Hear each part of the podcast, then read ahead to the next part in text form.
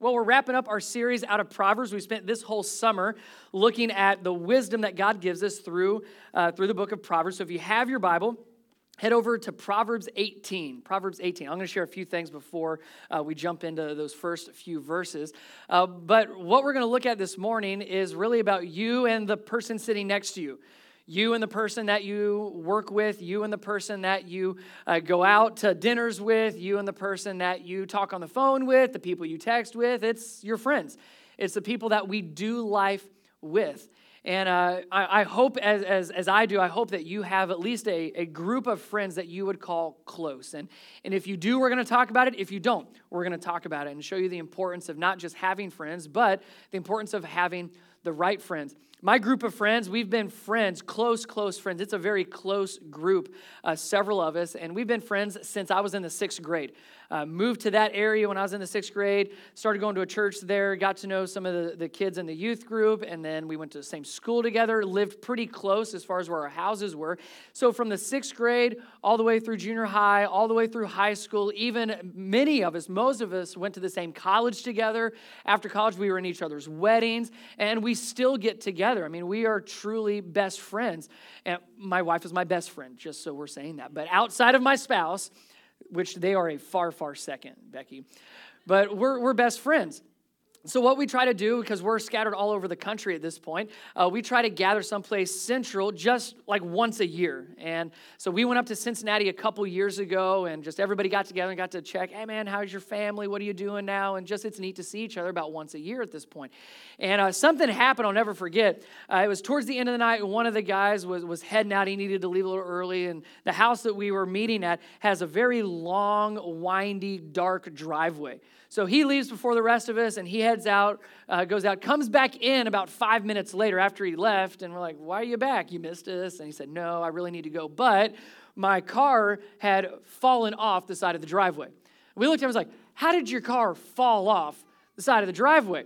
And again, to his credit, dark, windy, long driveway that he hadn't been to before, and he didn't see the turn, and so his right front wheel had just kind of tipped over the side, and being front wheel, he was just spinning his tires, so he's kind of teetering on this steep driveway off to the side of it. He's like, you guys have to help me. And we all look around, like, what do you want us to do about it? And he said, well, come out here and take a look. So we go out there, take a look, and sure enough, his car is kind of teetering on the edge of this driveway. Front wheel's pretty much off, back wheels are on the driveway. We're like, well, we've got to help, we've got to do something. And one of our friends, not me, just so we're clear on this, it was not my idea, and, and one of our friends says, we ought to just pick it up and move it over. And we looked at him, and we looked at the rest of us and the car, and we said, I don't think that's going to happen. He said, oh, we can. He's like, the, you know, there's always that one guy in your group of friends that just, well, we can do it. Others, we're good for it. I mean, like, you're an idiot, but we'll try. And so we all get around the front of his car, and we just surround the front of his car, and, and we start lifting. I kid you not, we were actually able to barely, I mean, barely, I don't want to make this sound more exaggerated than it really was, but it was pretty cool. We lift up the front of his car enough to just sort of shimmy over, rotate it, and get at least the wheel close enough to the driveway where then he could drive off. And dude, I mean, you know this. Guys, when you're around your friends, when something like that happens, you just are the best person in the world. Like, nothing could conquer you anymore. We're giving high fives and fist bumps, talking about how great we are, and you gotta understand, none of us, like, ever played football. We're, we're my size. And so it was pretty amazing about what we did. And that's what we see in Scripture. Let me show you this. You're not going to believe this, but this is what it says. Proverbs chapter twelve, verse twenty-six says, the righteous choose their friends carefully, and then they can pick up a car. How cool is that? No, it doesn't say that. That'd be neat if it did, but no. Look how this connects. The righteous choose their friends carefully, but the way of the wicked leads them astray.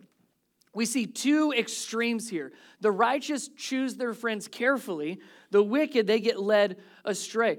When you're with a good group of friends, you really can do just about anything. You can get through just about anything. Not just picking up a car, but you can make it through life's tragedies, the crises that you deal with. You can make it through big decisions because you have a group of friends to fall back on, to support you and to lean on. That group of friends truly allows you to get through anything. But on the flip side, if we don't choose our friends carefully, what did it say here? We get led astray. It's amazing what we can do with the right group of friends. It's also amazing how far we can get off with the wrong group of friends. We have the wrong group of friends. We get led astray. And that's when you start to look around one day, usually way down the road, and you start to say, how did I end up here? I never thought I would be here. I never thought I would do this or become this person. It's because we had some bad friends lead us the wrong direction, and we weren't aware of it. We didn't have the good friends pulling us back over.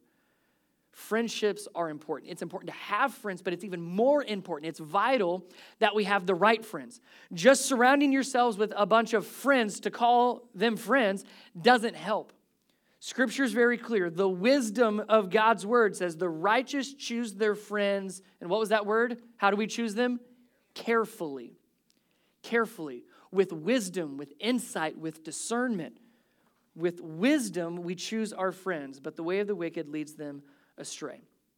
So it's not so much we need friends, we know that, but it's how.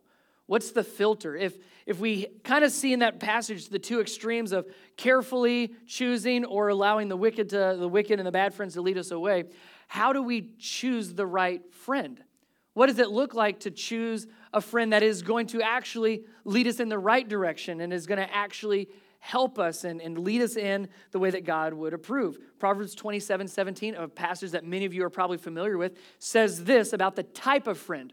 Not that we should. Of course, we should have them. We need them. God designed us to have relationships and friendships. But here's some, like, the, the bar. Here's the criteria for what you and I should have as friends. Verse seventeen out, chapter twenty-seven. Wisdom tells us, as iron sharpens iron, so a friend sharpens a friend. As iron sharpens iron, that's exactly what a friend should do. Friends should sharpen one another. And the closer your friends are to you, the sharper you should become. The closer your friends are to you, the, the sharper they should make you, because that's the biblical image of friendship, as iron sharpens iron. That's what happens when you have a good group of friends, a godly group of friends. Doesn't mean we're all perfect, but it means we're sharpening each other. We're better because we're friends. That's another way to look at it. Do your friends sharpen you? Are they, are they making you a better spouse, a better parent, a better child, employee, a better employer, a better student, a better artist, a better athlete? Go on and on and on to any of your environments, any of your titles, any of your relationships. Do those friendships sharpen you? Do they make you better? If there's people in our lives that potentially or do sharpen us, the opposite would also be true. There's people that sharpen us, and there's also people that dull us, aren't they? Go ahead and think of that person that just dulls you for a moment. Don't look to the left or the right. Just look at me. And just, you have that in mind. And what happens is that person, they, they wear on you, and they grind on you, and they seem to just like suck the life out of you. I'm not saying don't have anything to do with them. I'm saying you have to make sure that's not all you have in your life. Having those types of friends around you becomes very dangerous because it wears on you, it wears you out, and makes us dull. Dull is, it seems to be safer, but man, in the long term, it, it is much more difficult and much more dangerous even. Nobody would take a steak and say, hey, can I have a butter knife to cut my steak, please? No, it doesn't work. It doesn't work.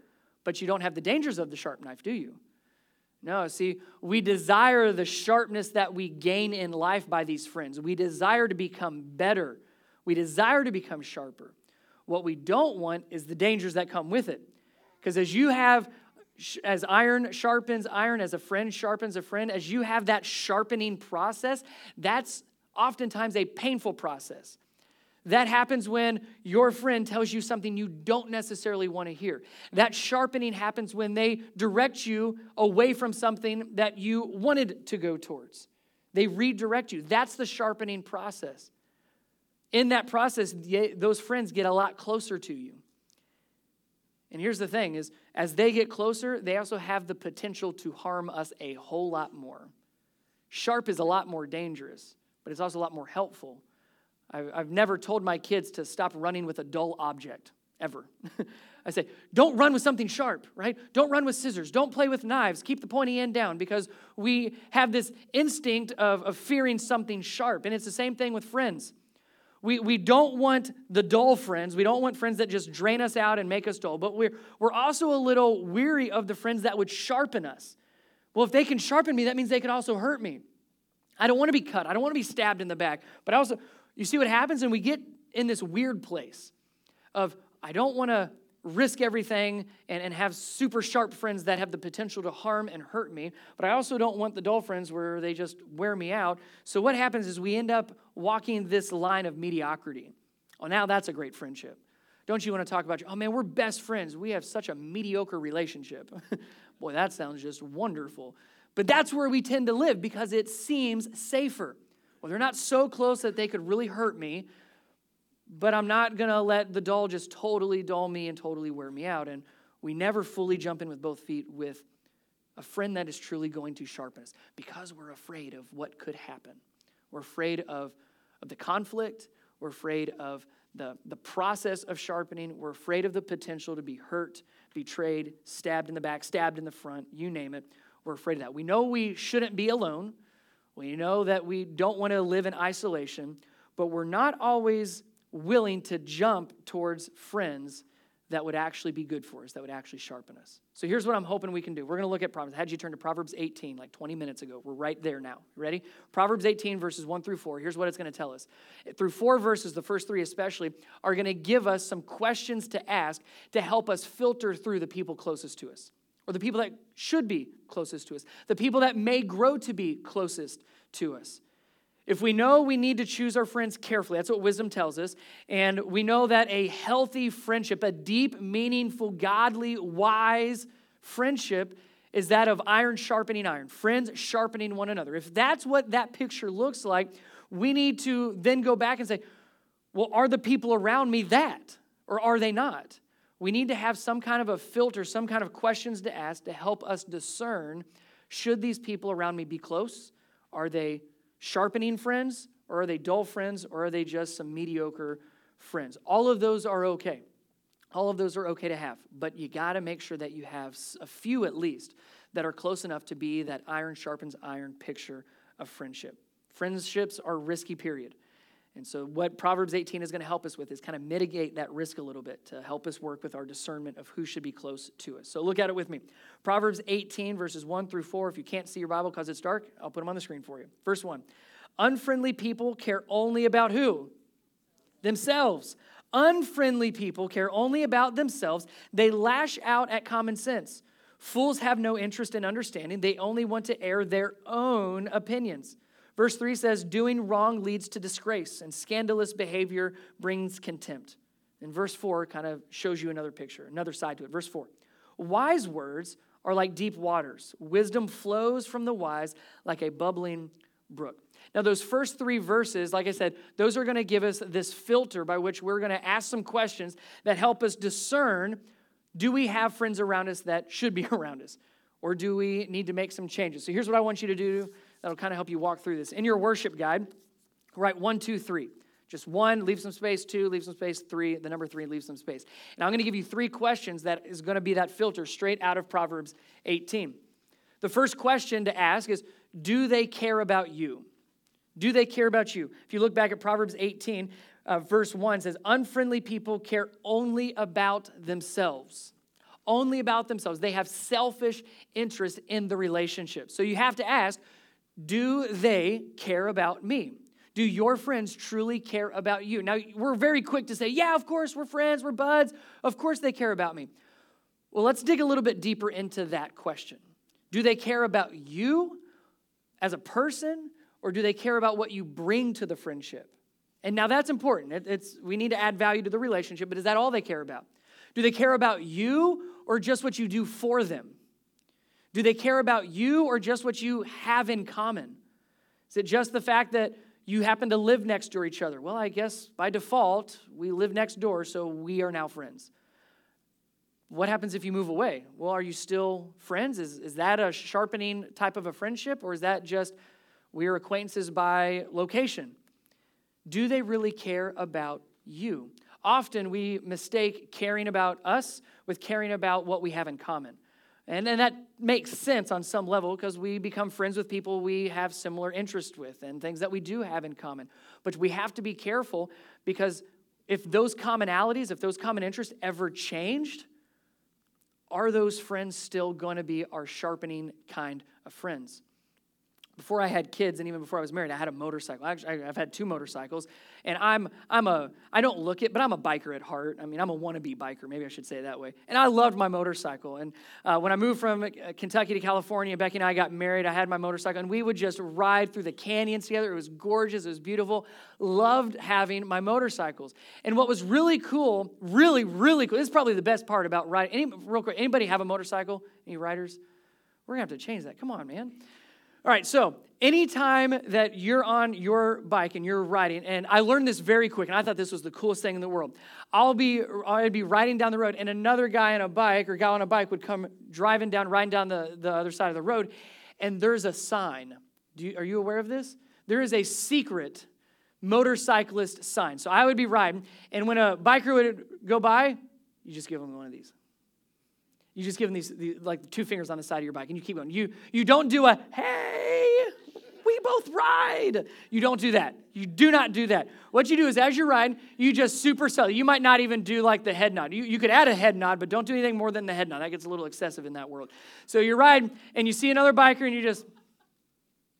And dude, the first few times I did that, it was the coolest thing ever. It didn't matter what kind of bike either of us had. It was, we got motorcycles. And it was so cool. You just felt like you were in. And it was awesome. I don't look like a biker, but being able to, oh, it just was great. It was awesome. And so you're automatically just, just welcomed into this biker world with just the two-finger little secret handshake thing. It was awesome. Now, here's what happened, though. I told you I had bikes, had, past tense. Then I had kids. And what had started to happen was I realized, you know what, having a kid on the back of the motorcycle is not very helpful and illegal, in fact. No, I never did it, don't worry. But my wife was like, hey, we really, the bike isn't as, as helpful anymore. It doesn't make sense. It's not as practical. There is something we really do need. And so some of you have heard me share this before, but I, I, I hang on a second.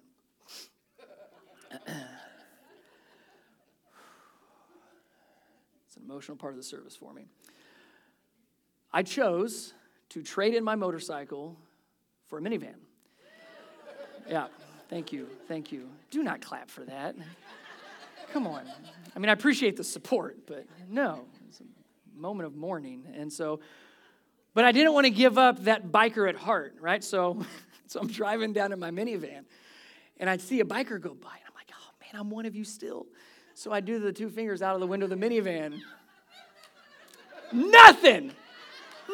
And I was like, I thought we were friends. I thought we were like a thing. And, and all of a sudden, you take that motorcycle away and you change it for a minivan. My thoughts exactly, Collins. And and you take that away, and all of a sudden, it's, it's oh, man, I, I lost all of those friends. But that's what happens sometimes is we get close with people based on a commonality. And if that commonality ever changes or goes away, unfortunately, those friendships tend to as well. So when I say do your friends care about you, I mean truly you.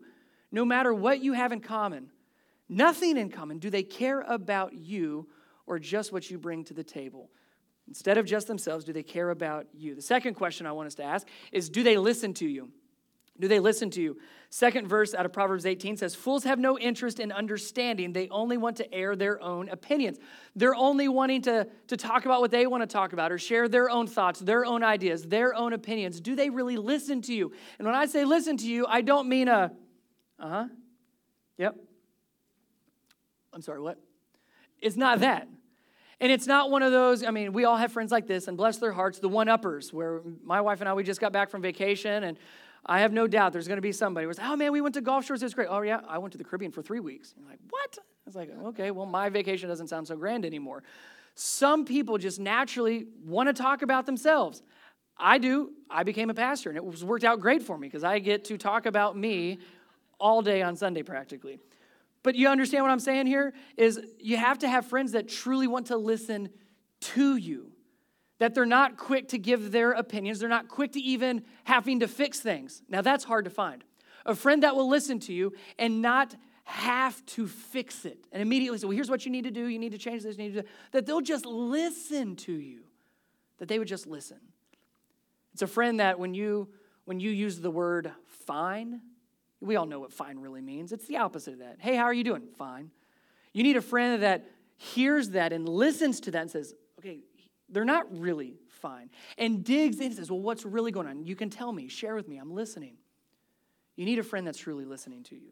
Do the friends that you have around you, do they listen to you? There's a story of Job in the Old Testament. If you don't know the story, fascinating story of a man, a godly man, that experienced loss at an unbelievable level. Truly lost everything from health, family, possessions, you name it. He lost it. And of course, he's in just a, a devastating, a devastated state. And we get this, this short scene where his friends show up. And I want you to see this. His friends, by no means perfect. And if you keep reading through the story of Job, his friends do a lot wrong. But they did this right. Look at how they listened to Job. Job chapter two, verse eleven and thirteen. You don't have to turn there. I'll put it up on the screen for you. When Job's three friends heard about all the troubles that had come upon him, they set out from their homes and met together, look at this, by agreement to go out and sympathize with him and comfort him. So they agreed as friends, saying, we've got to do something. And notice their motives here. It wasn't to gain anything. It wasn't to get anything. It was just to comfort him and just to sympathize with him. And they agreed on that. Verse twelve, when they saw him from a distance, they could hardly recognize him. They began to weep aloud, and they tore their robes and sprinkled dust on their heads. I wouldn't expect that from your friends, by the way. That's a cultural thing. That's an Old Testament. If you start asking your friends, man, you didn't tear your robes and put dust on your head for me, you're not going to have any friends. So understand, that's an Old Testament thing. But look at what they did. Verse thirteen, this is what transfers. Then they sat on the ground with him for seven days and seven nights. No one said a word to him because they saw how great his suffering was. That's great friendship. For seven days and seven nights, Job's friends just sat on the ground with him. They didn't say a thing. They didn't say, well, what'd you do? They didn't say, what happened? They didn't say, well, what are you going to do now? How can we help? When, you exp- when you're a friend or you personally experience loss and you have friends coming to you, no doubt we eventually have the thought of, what do I say to this? And we feel the need to say something, but understand we don't have to say anything. This was one of the best examples of friendship. And they didn't say a word for seven days and seven nights. They sat with them. Do you have friends that will just listen to you? Do you have friends that will just sit with you and not need to voice and air their own opinions and their own thoughts or their own ideas? Do they care about you? Do they listen to you? Third question to ask out of this Proverbs eighteen section is, do they inspire you to be better? Verse three says, doing wrong leads to disgrace, and scandalous behavior brings contempt. This is that sharpening part. Do they inspire you to be better? Do they, do they make you a better spouse and kid and employee? I mean, you go through again the list. Do they make you better? Or on the flip side of this, do they make excuses for your bad behavior? So that's what verse three is mentioning. Hey, this is what scandalous behavior brings. This is what doing wrong brings. You need friends that will draw you to the godly path versus making excuses for the wrong that you're doing. The friend is not a true friend if they just pat you on the back and say, everybody makes mistakes, it's okay. No one's perfect. You know, you really deserve it. You, you do what you want, it's okay, I'm here for you. That's not friendship. That's the wicked leading us astray. We need friends that bring us to what's right, even when we don't want to hear it and even when it's painful. We do not need people in our life that will make excuses and condone the wrongs that we do. Yes, we need a lot of grace. Doesn't mean they're, they're judgmental on, on the wrongs that we've done. It's like, hey, you know that was wrong, right? I forgive you. Let's give you some grace, but let's get you on the right path. That's a true friend. And that's difficult, but we have to have them. Do they inspire you to do good? Do they inspire you to be better? And if they do, verse four ends up being a picture of this great friendship. Verse one, two, and three out of Proverbs eighteen says, here's the, the wrong kind of friend, where they only care about themselves and they only want to talk about themselves and listen to their own opinions and their own voice, and they're doing wrong and they're condoning your wrongdoing. But verse four says, wise words are like deep waters. Wisdom flows from the wise like a bubbling brook. That's the kind of relationship we need. It's a different picture of it. And that's a picture of iron sharpening iron, of a friend sharpening a friend, where there is a wealth of wisdom that comes out. Doesn't mean you and your friends are the wisest bunch. It means together you are better. It means together you, you get to the right path. It means together you grow in your godly wisdom. If you want to know your circle of friends, Ask your spouse, what am I like when I'm with those friends? You'll find out real quick if they're the right group or not. Are we better together as friends or not? Do we have a wealth of wisdom that bubbles out of us because of our friendship and that God continues to bless it? I hope you have a few, one at least, friend that you would say, man, they're my, they're my friend that sharpens me. Outside of your spouse, do you have a friend that, man, is that number two person in your life? Or do you have a group of people that you would say, man, I do life with, and, and man, they help me get through the highs and the lows especially, and they sharpen me.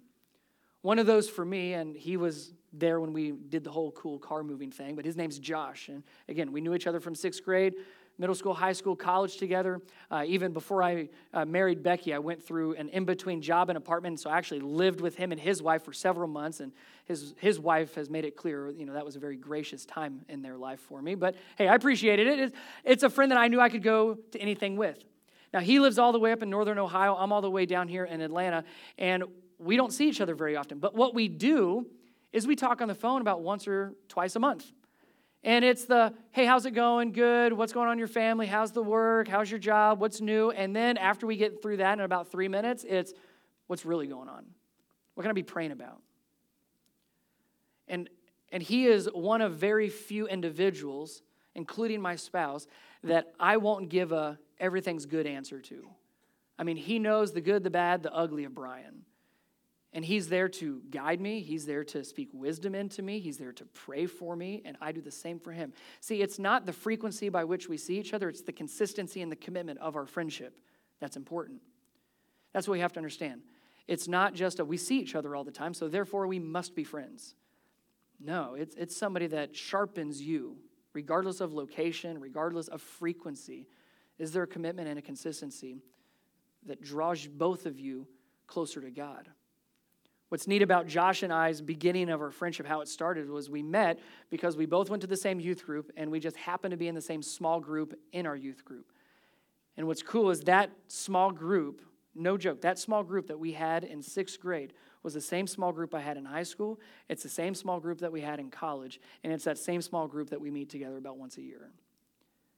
Mountain Lake Church, I can't preach this enough. Groups are important. It's not my job as your pastor to make sure you have friends. Sorry. However, it is my calling to, to shepherd what Scripture would call the flock, to make sure that there is spiritual health amongst the church. We can't do that without good friends. You need a relationship with God, and you need good friends. So no, it's not my job to make sure you have friends, but it is my job to make sure you have environments by which you can cultivate deep, meaningful, sharpening friendships. One way to do that is through groups. And I've heard all the excuses. All right, let's just call them out. And, and when I say, hey, you really need to be in a group, and I usually hear like, well, man, we just don't have time. I get it. I get it. I mean, we've got kids, we've got things, and you know, we just signed Conrad for another year of soccer. We'll see how that goes. I mean, I know life gets busy. But it's not frequency that's important. If you can do a group once a month, do it once a month. Guess what? Your pastor does not have a group that meets every single week. We don't, because that just doesn't happen. No, we, we meet about every other week, one, about three times a month, because we know life gets busy. It's not the frequency, but it's the commitment and the consistency. You, you tell me what your family's availability is, I will make sure that we have a group that's that fits your schedule as best as we can. And if not, I'll let you lead a group, and we'll find people that can come to your group. Find a group. So the time shouldn't be as much of an issue, because we'll work with whatever time and availability you have. I also get the, man, it's really awkward walking into somebody's house, and I don't know them, and what if we don't like them? So I'm going to say something really nice, really compassionate, and as shepherding and as pastoral as I can in regards to the awkwardness. You ready? Get over it. You'll be fine. All right, you made it through middle school. You'll be just fine. And if you come in, you tell me, Brian, we really, really don't like the people in that life group. No problem. I'll get you into another group. And then if you come back and say, Brian, we really didn't like the people in that group, I'll move you again. If you come back, man, I really don't like those people. I say, okay, now it's just you. So how about you start a group, and we'll see if people like you, and we'll get you in there. It's fine. You'll be fine. Get over it. It's going to be helpful. It's going to be healthy. It's going to be great. What if you don't have anything in common with the people there? You will have one thing in common with every single person in your group. You want Jesus in your life. You may not do it the best. You may not know exactly how to do it, but you desire Jesus in your life, and that's what our groups are for. friendships, and growing closer to Jesus. So after service, myself and our group's pastor, Matt, we're going to be out at the Hello Tent. We've got two tables out there. Groups don't kick off until September, but if you are interested, doesn't mean you're going to be in one, but if you're interested, give us some information and we will get information back to you about, about our groups. Also, another option for you, another environment for cultivating those friendships is through serving, through our M L C, M L C teams. That's what that Love All, Serve All is all about. When you are working um, side by side, shoulder to shoulder next to somebody in any of our ministry areas, you're going to become friends with them. And same thing, if you don't like the people on that team, I'll put you on another team, and just like groups, we'll eventually figure it out. But be in a place where you are, are doing something, you're doing life together. You cannot have great friendships sitting in here listening to me. You understand that? You cannot have meaningful, deep, sharpening friendships sitting in here listening to me. It happens outside of what we do here once a week for about an hour. So get in a group, get on a, a serve team. Do one, do both, do something that gets you in an area where you can truly have friends. Last thing I want to tell you, friendship is a two-way street here.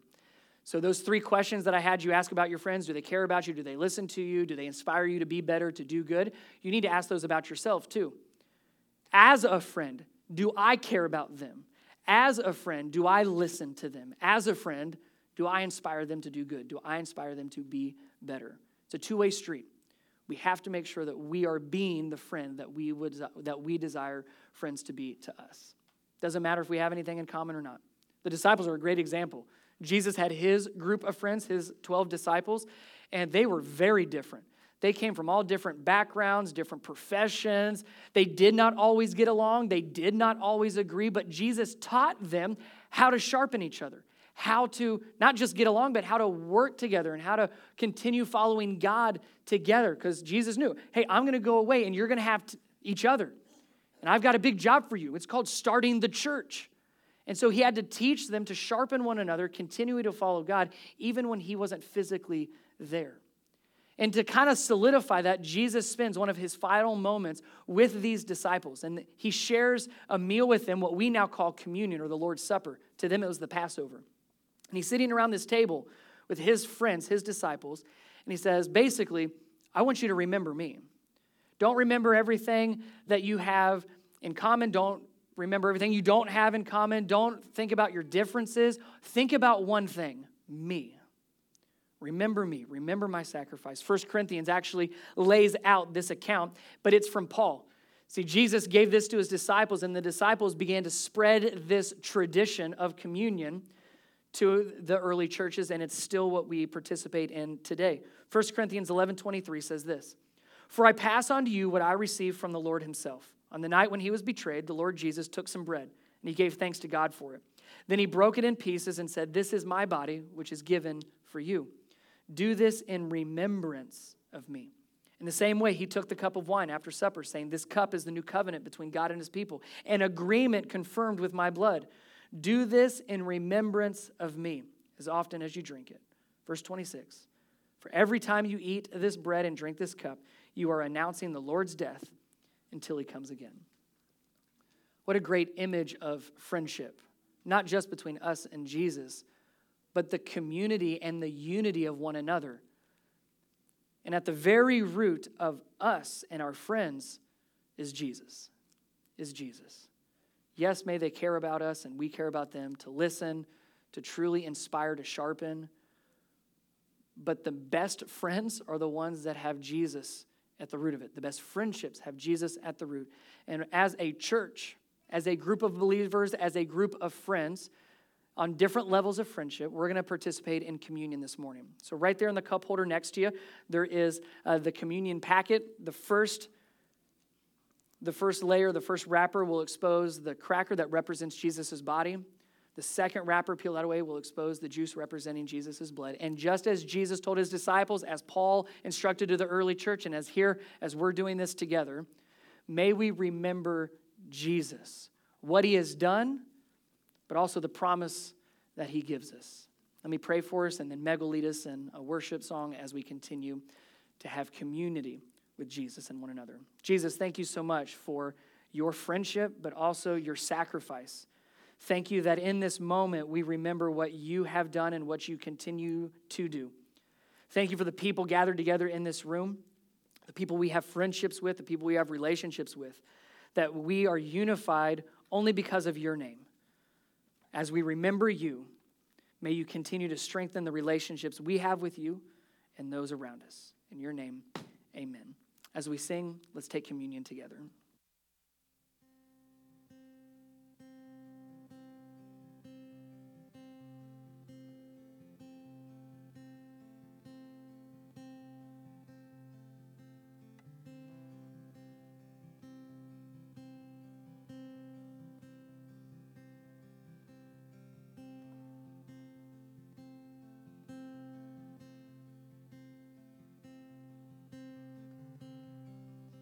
There's nothing worth more that will ever come close.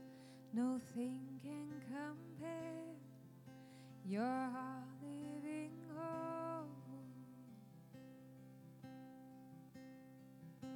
Your presence, Lord.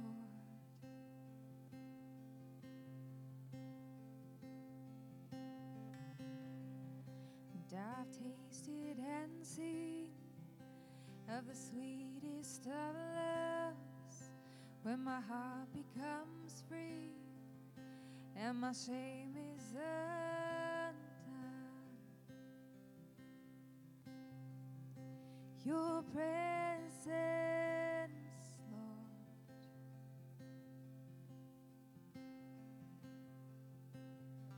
Oh,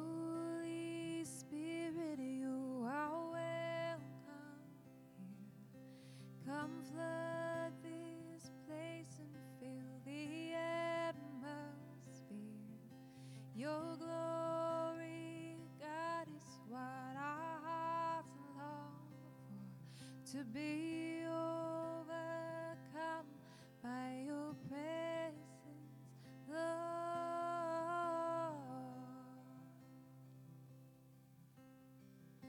Your presence.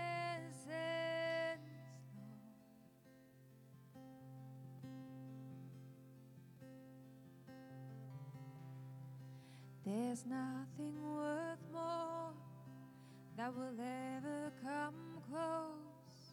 No thing can compare. You're our living hope. Your presence, Lord.